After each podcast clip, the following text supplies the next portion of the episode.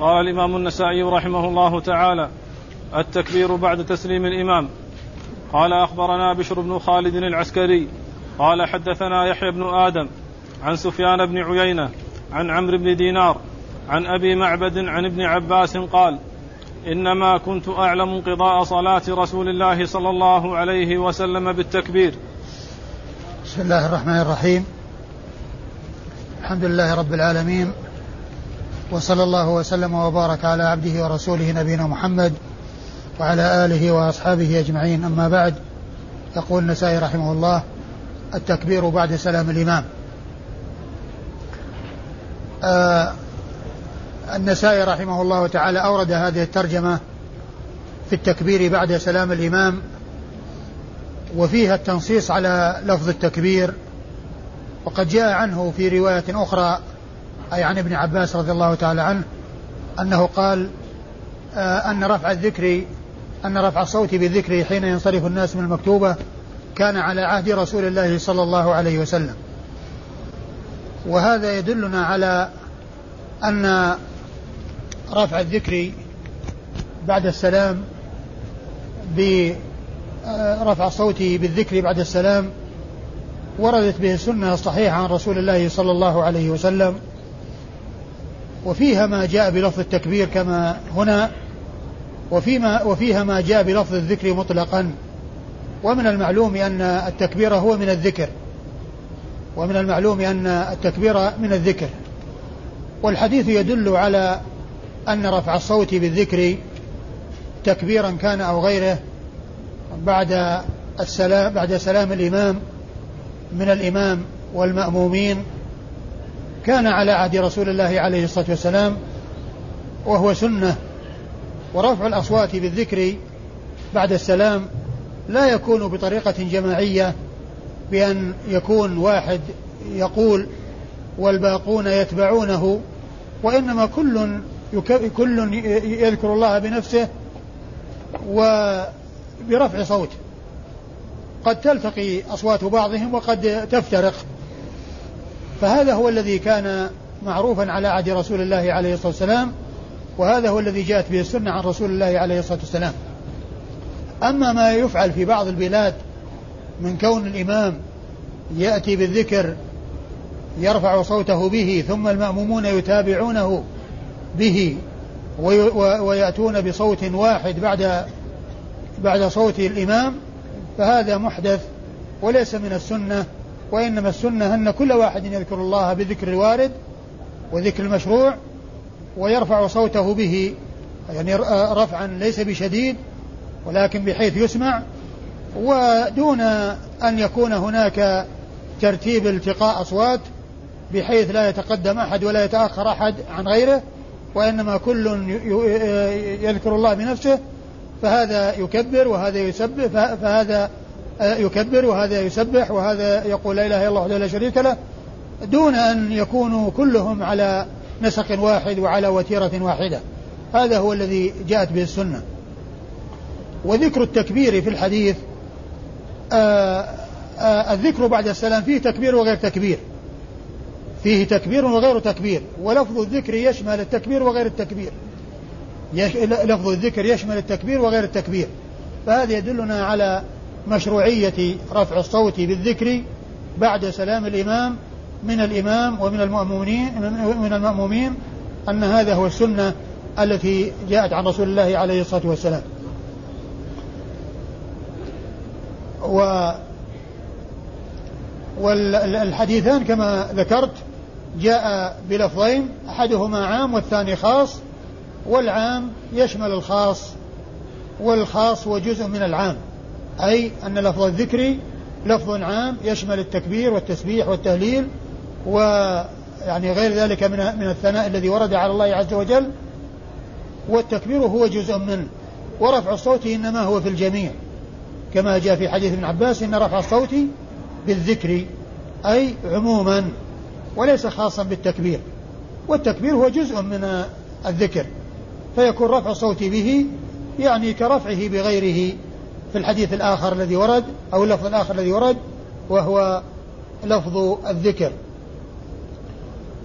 آه ثم قيل إن ابن عباس رضي الله عنه كان يحتمل أن يكون في ذلك الوقت صغيرا يعني من الصغار الذين يعني قد يكون سمع هذا وهو خارج المسجد ويحتمل أن يكون أيضا حضر المسجد وصلى ولكن صلى وراء الصفوف أي أن الصبيان يصفون في مؤخرة الصفوف وفي الصفوف المؤخرة فيكون آه، آه، سماعهم أو علمهم بالانصراف إنما هو بالذكر الذي يسمعونه من الرسول عليه الصلاة والسلام ومن الذين حوله.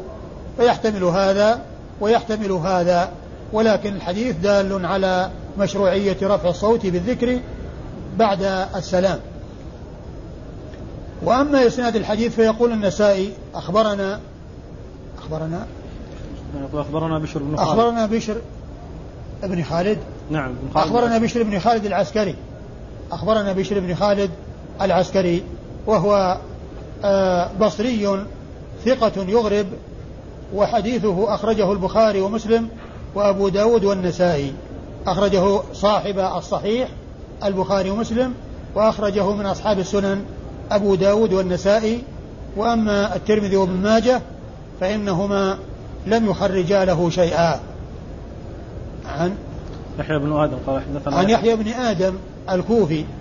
يحيى بن آدم الكوفي هو ثقة ثبت فاضل وحديثه أخرجه أصحاب الكتب الستة وهو مصنف من الأئمة المصنفين وله كتاب الخراج المشهور مؤلفه يحيى بن آدم هذا وهو ثقة ثبت فاضل حديثه عند أصحاب الكتب الستة. عن سفيان بن عيينة سفيان بن عيينة الهلالي المكي وهو ثقة ثبت حجة إمام من الأئمة الكبار المعروفين بالحديث وبالفقه وهو ممن أخرج له أصحاب الكتب الستة. أخرج له أصحاب الكتب الستة وهو يدلس لكنه لا يدلس إلا عن الثقات. مشهور تدليسه أنه عن الثقات لا يدلس عن غيرهم شيئا. و آه وهو من صغار التابعين. سفيان بن عيينة آه، آه، روى عن عن عن روى عن سفيان بن عيينة روى عن الزهري والزهري من صغار التابعين أي أنه أدرك صغار التابعين وعاش بعد الزهري مدة طويلة لأن الزهري توفي 124 وابن عيينة توفي 197 197 فهو في أواخر القرن الثاني ولكنه أدرك صغار التابعين الذين لقوا آه، آه، صغار الصحابة. وحديثه كما ذكرت أخرجه أصحاب الكتب الستة. عن عمرو بن دينار. عن عمرو بن دينار المكي. عمرو بن دينار المكي وهو ثقة ثبت. وسفيان بن عيينة مكي وعمرو بن دينار مكي فكل فهما مكيان. عمرو بن دينار مكي وسفيان بن عيينة مكي فهما مكيان. وعمرو بن دينار ثقة ثبت أخرج حديثه أصحاب الكتب الستة. عن أبي معبد وأبو معبد اسمه نافذ وهو مولى ابن عباس. مولى ابن عباس وهو يروي عن ابن عباس. واسمه نافذ وهو ثقة أخرج حديثه أصحاب الكتب الستة. أخرج حديثه الذي هو أبو معبد المشهور بكنيته واسمه نافذ أخرج حديثه أصحاب الكتب الستة.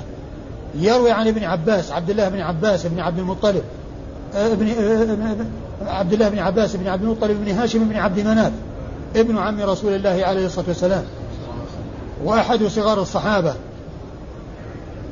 لأنه في حجة الوداع كان ناهز الاحتلام كما جاء ذلك في الحديث في الحديث في الحديث عنه أنه قال كنت ناهزت الاحتلام يعني في حجة الوداع. وعبد الله بن عباس رضي الله عنه يقال له الحبر ويقال له البحر. وذلك لسعة علمه بكتاب الله عز وجل. وهو من أوعية السنة فإنه من أصحاب رسول الله عليه الصلاة والسلام الذين تحملوا عنه الحديث الكثير والذين اشتهروا بكثرة الحديث عن رسول الله عليه الصلاة والسلام سبعة من أصحابه الكرام رضي الله عنهم وأرضاهم. هم أبو هريرة وعبد الله بن عباس وعبد الله بن عمر وأنس بن مالك وجابر بن عبد الله الأنصاري وأبو سعيد الخدري وأم المؤمنين عائشة رضي الله تعالى عنها وأرضاها. فهؤلاء السبعة من أصحاب رسول الله عليه الصلاة والسلام قد عرفوا بكثرة الحديث واشتهروا بكثرة الحديث وتميزوا على غيرهم بكثرة الحديث. وابن عباس هو أحدهم وهو من صغار الصحابة رضي الله عنه وأرضاه. ولكنه من أوعية العلم وأوعية السنة وأوعية الفقه في دين الله عز وجل. وقد جمع السيوطي هؤلاء السبعة في الألفية بقوله والمكثرون في رواية الأثر أبو هريرة يليه بن عمر وأنس والبحر كالخدري وجابر وزوجة النبي. المراد بزوجة النبي أم المؤمنين عائشة رضي الله عنها وأرضاها. فهؤلاء هم السبعة المعروفين بكثرة السبعة المعروفون بكثرة الحديث عن رسول الله عليه الصلاة والسلام. وكما أن ابن عباس من السبعة المعروفين بكثرة الحديث فهو أحد العبادلة الأربعة. المشهورين من أصحاب رسول الله عليه الصلاة والسلام. لأن الذين يسمون بعبد الله من أصحاب الرسول صلى الله عليه وسلم كثيرون. منهم عب... الأربعة اللي هم عبد الله بن عباس وعبد الله بن الزبير وعبد الله بن الزبير وعبد الله بن عمر وعبد الله بن عمرو يعني غيرهم مثل عبد الله عبد الله بن قيس الأنصاري عبد الله عبد الله بن قيس الأشعري أبو موسى الأشعري وكذلك عبد الله آه، أبو بكر الذي عبد الله بن عثمان وكذلك عبد الله ابنه ابن أبي بكر عبد الله بن ابن أبي بكر وعبد الله بن زيد. آه، صحابة كثيرون يسمون بعبد الله لكن الذين أطلق عليهم لقب العبادلة من أصحاب الرسول صلى الله عليه وسلم إذا قيل العبادلة أو أحد العبادلة أربعة من أصحابه هم عبد الله بن عباس وعبد الله بن عمر وعبد الله بن الزبير وعبد الله بن عمر وعبد الله بن عمرو بن العاص. هم من صغار الصحابة رضي الله عنهم وأرضاهم. وقد عاشوا و آه، آه، أدركهم من لم يدرك كبار الصحابة الذين ماتوا قبل ذلك. ولهذا قال بعض العلماء أن عبد الله بن مسعود هو أحد أحد العباد الأربعة. لكن المشهور أن عبد الله بن مسعود ليس منهم لأنه متقدم الوفاة. وأما العباد الأربعة فهم من صغار الصحابة الذين عاشوا وأدركهم من, يدرك من لم يدرك ابن مسعود. يعني ابن مسعود توفي سنة 32 32 وأما ابن عباس توفي سنة 68 في الطائف يعني بعد وفاة ابن مسعود بأكثر من 30 سنة. بأكثر من 30 سنة. فالذين اشتهروا باللقب ليس منهم عبد الله بن مسعود وإنما العبادة الأربعة هم صغار الصحابة من صغار الصحابة الذين عاشوا وأدركهم من لم يدرك مسعود ولا غيره من المتقدمين وأخذ عنهم العلم والحديث رضي الله تعالى عنهم وأرضاهم. فابن عباس هو أحد العبادلة الأربعة وهو أحد السبعة المعروفين بكثرة الحديث عن رسول الله عليه الصلاة والسلام.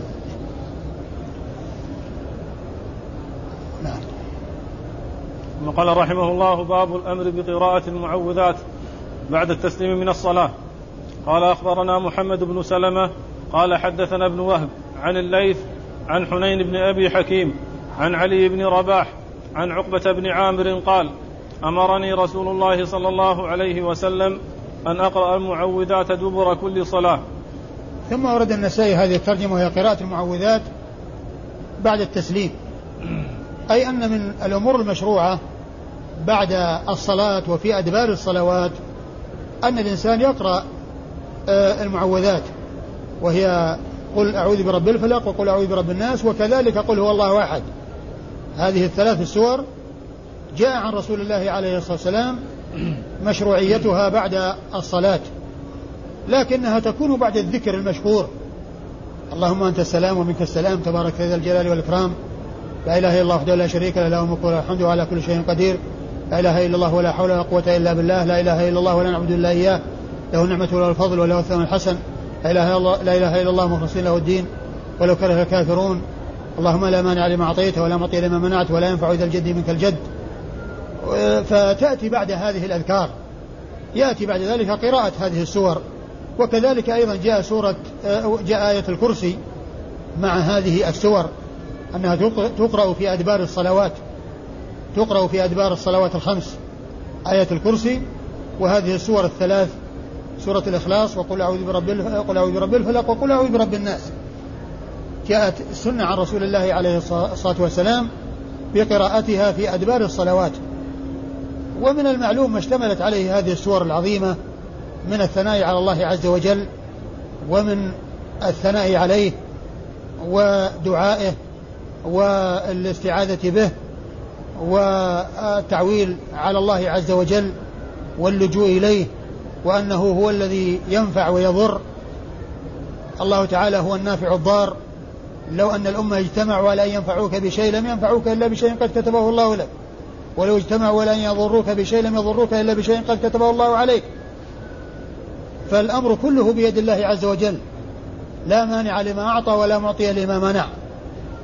ومن أراد الله ضره فلا يستطيع أحد أن يرده. ومن أراد الله نفعه لا يستطيع أحد أن يرده. ما يفتح الله للناس من رحمة فلا ممسك لها وما يمسك فلا مرسل له من بعده. فالأمر كله بيده سبحانه وتعالى.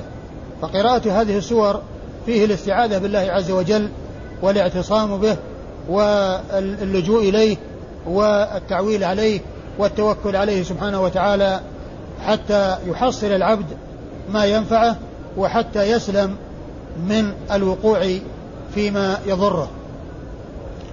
وكلمة دبر الصلاة المقصود بالدبر هنا بعد الصلاة وليس في داخلها والدبر يطلق على ما كان في آخر آخر الصلاة وعلى ما كان بعد الصلاة. فالدبر يطلق على ما على آخر الشيء وعلى ما يلي آخر الشيء. يطلق على آخر الشيء وعلى ما يليه. كل ذلك يقال له دبر. فما بعد فما قبل السلام من الصلاة يقال له دبر الصلاة. وما بعد السلام من الصلاة يقال له دبر الصلاة. وقد جاءت الأحاديث في هذا وفي هذا. لكن هنا المراد بذلك ما بعد ما بعد الصلاة وليس ما قبل السلام لأنه قبل السلام ليس في قراءة قرآن وإنما فيه آه، كون الإنسان يتخير من الدعاء ما شاء وأما قراءة القرآن فتكون في القيام في الصلاة لا تكون في الركوع والسجود ولا في الجلوس وإنما تكون في القيام. وأما بعد السلام فالحديث الذي معنا دل على مشروعية قراءة هذه السور بعد الصلوات وفي أدبار الصلوات وبعد الذكر المشروع الذي جاء بيانه عن رسول الله عليه الصلاة والسلام والذي سيأتي عند النساء في أحاديث قادمة آه، في آه، آه، هذه الأبواب. وقول عقبة بن عامر الجهني رضي الله عنه أمرني رسول الله عليه الصلاة والسلام أمر النبي عليه الصلاة والسلام لواحد هو أمر للجميع. لا يختص الحكم, به بل هو له ولغيره. ولهذا لما نزلت آه، آه، أن الحسنات يذهبن السيئات وكان ذلك بسبب ما حصل لرجل من أصحاب الرسول عليه الصلاة والسلام آه، جاء وقال وتلا عليه النبي صلى الله عليه وسلم هذه الآية وقال ألي هذا خاصة يا رسول الله؟ قال بل لأمتي كلهم. فخطاب النبي عليه الصلاة والسلام لواحد خطاب للجميع. وأمر النبي عليه الصلاة والسلام لواحد أمر للجميع. إلا إذا جاء شيء يدل على اقتصار الحكم على الرجل بدليل خاص يدل على أن هذا هو له وليس لغيره. فعند ذلك يقتصر الحكم عليه. أما إذا لم يأتي دليل خاص يدل على أن الحكم لهذا الشخص لا يتعداه إلى غيره فإن الحكم أنه يكون عام للجميع. فقول عقبة أمرني رسول الله عليه الصلاة والسلام هو أمر للأمة كلها وأمر للناس جميعا ولا ولا يخصه لا يخصه وإنما الحكم له ولغيره. وإسناد الحديث يقول النسائي أخبرنا محمد بن سلمة. أخبرنا محمد بن سلمة. محمد بن سلمة هو المرادي المصري. ومحمد بن سلمة المرادي المصري وهو ثقة أخرج حديثه مسلم وأبو داود والنسائي وابن ماجه ما خرج له البخاري ولا الترمذي. و وهناك شخص آخر يقال له محمد بن سلمة أعلى منه طبقة يروي عنه النسائي بواسطة يروي عنه النسائي بواسطة. وهو محمد بن سلمة الحراني. الحراني. فذاك لم يدركه النسائي وهو يروي عنه بواسطة. وأما محمد بن سلمة المصري فهو من شيوخ النسائي. فإذا جاء في الإسناد محمد بن سلمة من شيوخ النسائي فالمراد به المصري. وإذا جاء محمد بن سلمة يروي عنه النسائي بواسطة وهو من شيوخ شيوخه فالمراد به الحراني. والذي معنا هو المصري يروي عن عن ابن وهب. وابن وهب هو عبد الله. عبد الله بن وهب المصري. وهو ثقة فقيه. خرج حديثه أصحاب الكتب الستة.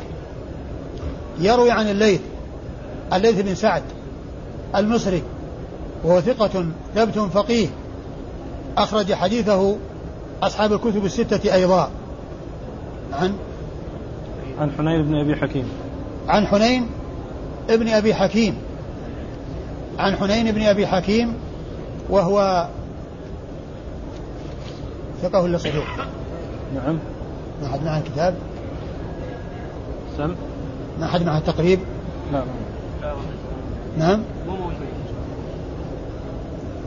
ما يعني أجزم يعني هل هو ثقة أو صدوق؟ ولكن أخرج حديثه آه، أخرج حديثه الترمذي والنسائي. آه، عن؟ عن علي بن رباح. عن علي بن رباح. عن علي بن رباح ويقال له علي بالتصغير ومشهور بعلي واسمه علي ومشهور بالتصغير علي. قالوا وكان يغضب منها. يعني إنه يقال له علي تصغير وهو ثقة أخرج حديثه البخاري في الأدب المفرد ومسلم وأصحاب السنة الأربعة. عن عن عقبة بن عامر. عن عقبة بن عامر الجهني صاحب رسول الله صلى الله عليه وسلم وهو من أصحاب رسول الله عليه الصلاة والسلام وحديثه عند أصحاب الكتب الستة. قال رحمه الله باب الاستغفار بعد التسليم. قال أخبرنا محمود بن خالد. قال حدثنا الوليد عن أبي عمرو الأوزاعي. قال حدثني شداد أبو عمار أن أبا أسماء الرحبي حدثه. أنه سمع ثوبان مولى رسول الله صلى الله عليه وسلم يحدث أن رسول الله صلى الله عليه وسلم كان إذا انصرف من صلاته استغفر ثلاثا وقال اللهم أنت السلام ومنك السلام تباركت يا ذا الجلال والإكرام. ثم أورد النسائي الاستغفار بعد التسليم. الاستغفار بعد التسليم. يعني كل إنسان يستغفر الله بعد أن يسلم. جاءت السنة عن رسول الله عليه الصلاة والسلام بمشروعية الاستغفار بعد التسليم بل هو الذي يلي التسليم. الإنسان عندما يسلم يستغفر الله أول شيء. ثلاثا أستغفر الله أستغفر الله أستغفر الله. ويقول مع ذلك اللهم أنت السلام ومنك السلام تباركت يا ذا الجلال والإكرام. يقولها الإمام وهو متجه إلى القبلة ثم ينحرف إلى جهة المأمومين بعد أن يأتي بهذا الذكر ويكمل الذكر الباقي وهو إلى جهة المأمومين. لكن وهو إلى جهة القبلة يأتي بهذا الذكر الذي هو الاستغفار ثلاثا وقوله بعده اللهم أنت السلام ومنك السلام تباركت يا ذا الجلال والإكرام. وقوله إذا انصرف المراد هنا الانصراف التسليم. لأنه إذا انصرف من صلاته أي سلم من صلاته. إذا انصرف من صلاته أي سلم منها فإنه آه، يقول هذا الذكر الذي هو الاستغفار والثناء على الله عز وجل بما بعده. اللهم أنت السلام ومنك السلام. تباركت يا ذا الجلال والإكرام. فيأتي به الإنسان أول شيء والإمام يأتي به وهو متجه إلى القبلة. وإذا أتى به انصرف إلى جهة المأمومين. فالانصراف يكون من الصلاة ويكون إلى المأمومين. والمراد هنا انصراف المأموم الإمام من الصلاة. أي تسليمه منها أي كونه سلم منها أي انصرف منها بمعنى أنه خرج منها لأنه كما جاء في الحديث تحريمها التكبير وتحليلها التسليم لأن التسليم هو نهاية الصلاة. الإنسان إذا سلم حل له ما كان حراما عليه قبل أن يدخل في الصلاة. ولهذا جاء في الحديث تحريمها التكبير وتحليلها التسليم إذا قال الإنسان الله أكبر تكبيرة الحرام حرم عليه ما كان حلالا قبله. لا يأكل ولا يشرب ولا يلتفت ولا يتصرف التصرفات التي كان يباح له أن يتصرف فيها. وإذا ويستمر الأمر حتى يسلم. وإذا سلم حصل التحليل. معناه رجع إلى ما كان عليه رجع الأمر إلى ما كان عليه قبل التكبير. بمعنى أنه يحل له أن يتكلم ويحل أن يلتفت ويحل له أن أن يفعل الأشياء التي آه، له أن يفعلها قبل أن يدخل في الصلاة. فالمراد بالانصراف هنا التسليم. كان إذا انصرف من صلاته استغفر ثلاثا.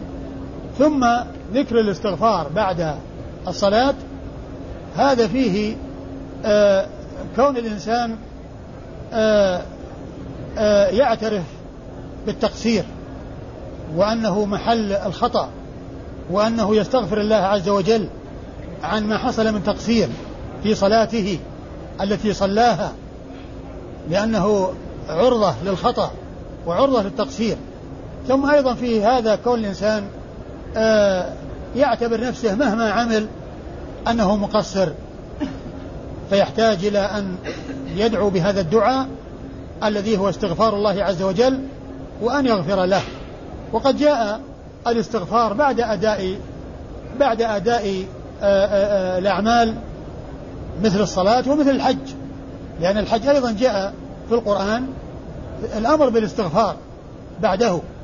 وذلك يدل على كون الإنسان مهما عمل من عمل فهو عرضة للخطأ وهو بحاجة إلى مغفرة الله عز وجل فيلح على الله عز وجل ويستغفره وإن حصل منه ما حصل من الأعمال فهو عرضة للتقصير ومحل تقصير فهو آآ آآ يلجأ إلى ربه ويستغفر ربه ويسأله أن يغفر له ما حصل من تقصير.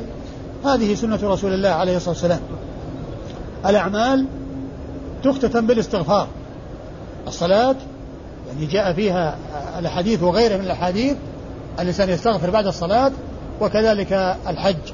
الإنسان يستغفر إذا آه، كما جاء في القرآن في سورة البقرة يستغفر الله عز وجل لأنه عرضة عرضة لأنه محل التقصير.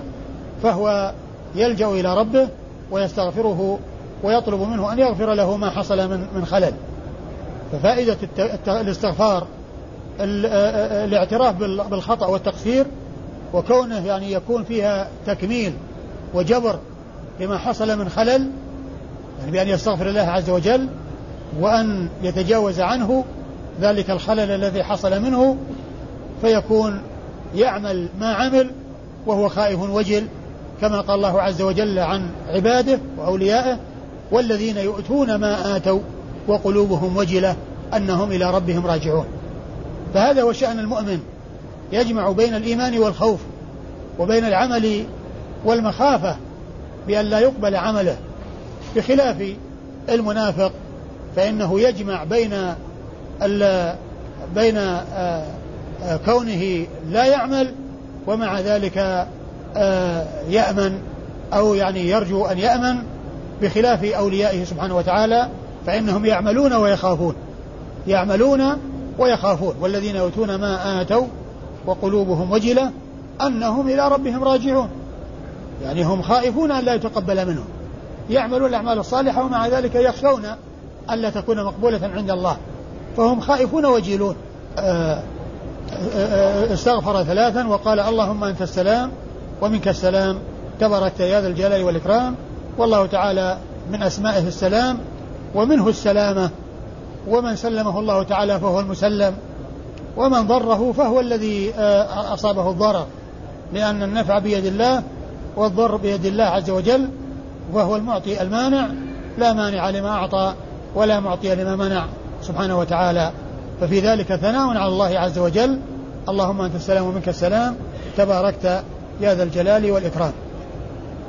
وأما إسناد الحديث فيقول النسائي أخبرنا محمود بن خالد.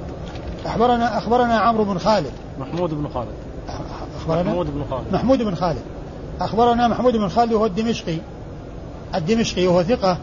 أخرج حديثه مسلم وأبو داود والنسائي عن عن الوليد. الوليد نعم. عن الوليد مسلم, مسلم الدمشقي. الوليد بن مسلم الدمشقي. وهو ثقة يرسل ويدلس ثقة يدلس ويسوي. يعني عنده تدليس التسوية وتدليس الإسناد. عنده تدليس التسوية وتدليس الإسناد. فهو معروف بالتدليس وهو ثقة. آه، أخرج حديثه أصحاب الكتب الستة. يروي عن الأوزاعي. عن الأوزاعي أبي عمرو. وأبو عمرو الأوزاعي اسمه عبد الرحمن بن عمرو. كنيته توافق اسم أبيه فأبوه عمرو وكنيته أبو عمرو. فهو أبو عمرو عبد الرحمن بن عمرو الأوزاعي الدمشقي.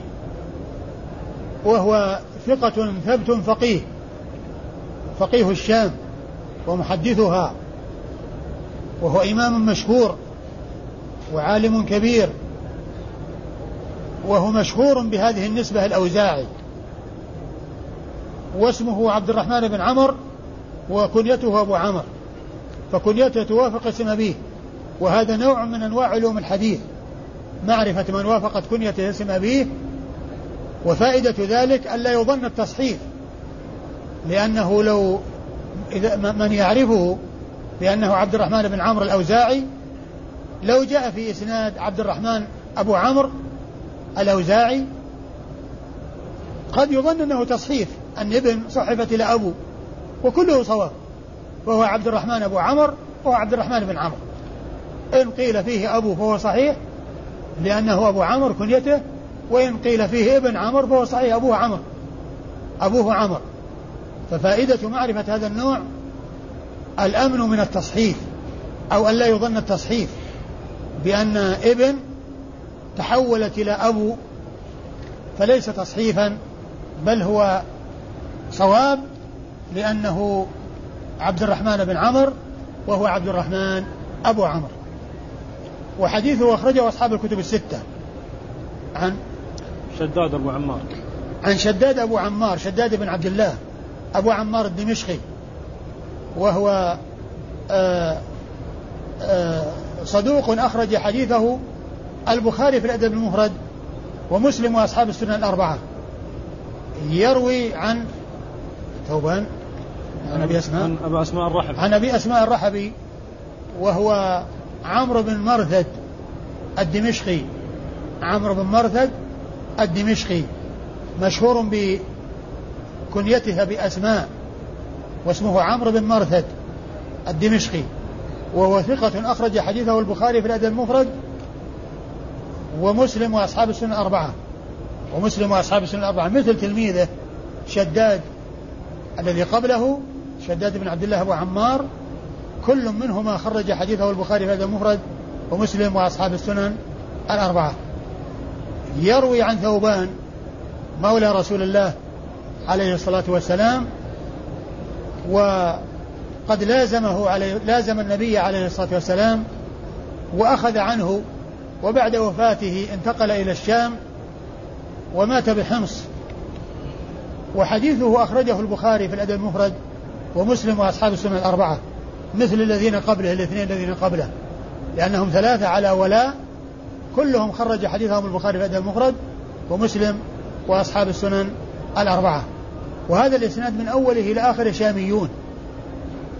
مسلسل بالشاميين اللي هو محمود بن خالد وبعده آه الوليد بن مسلم بعده الأوزاعي وبعده آه شداد أبو عمار وبعده أبو أسماء الرحبي وبعده آه ثوبان مولى رسول الله عليه الصلاة والسلام كلهم شاميون فهو مسلسل بالشاميين والمسلسل هو الذي يتفق الرواة فيه بوصف من الأوصاف بأن يكونوا شاميين أو يكونوا أسماءهم واحدة أو يكونوا آآ آآ صيغتهم في الأداء واحدة وما إلى ذلك فهذا هو المسلسل وهو نوع من أنواع علوم الحديث والذي معنا في الإسناد مثال لهذا النوع من أنواع علوم الحديث وهو المسلسل. بالشاميين المسلسل بالشاميين لأن رواته لأن الرواة فيه كلهم شاميون. والله تعالى أعلم وصلى الله وسلم وبارك على عبده ورسوله نبينا محمد وعلى آله وأصحابه أجمعين.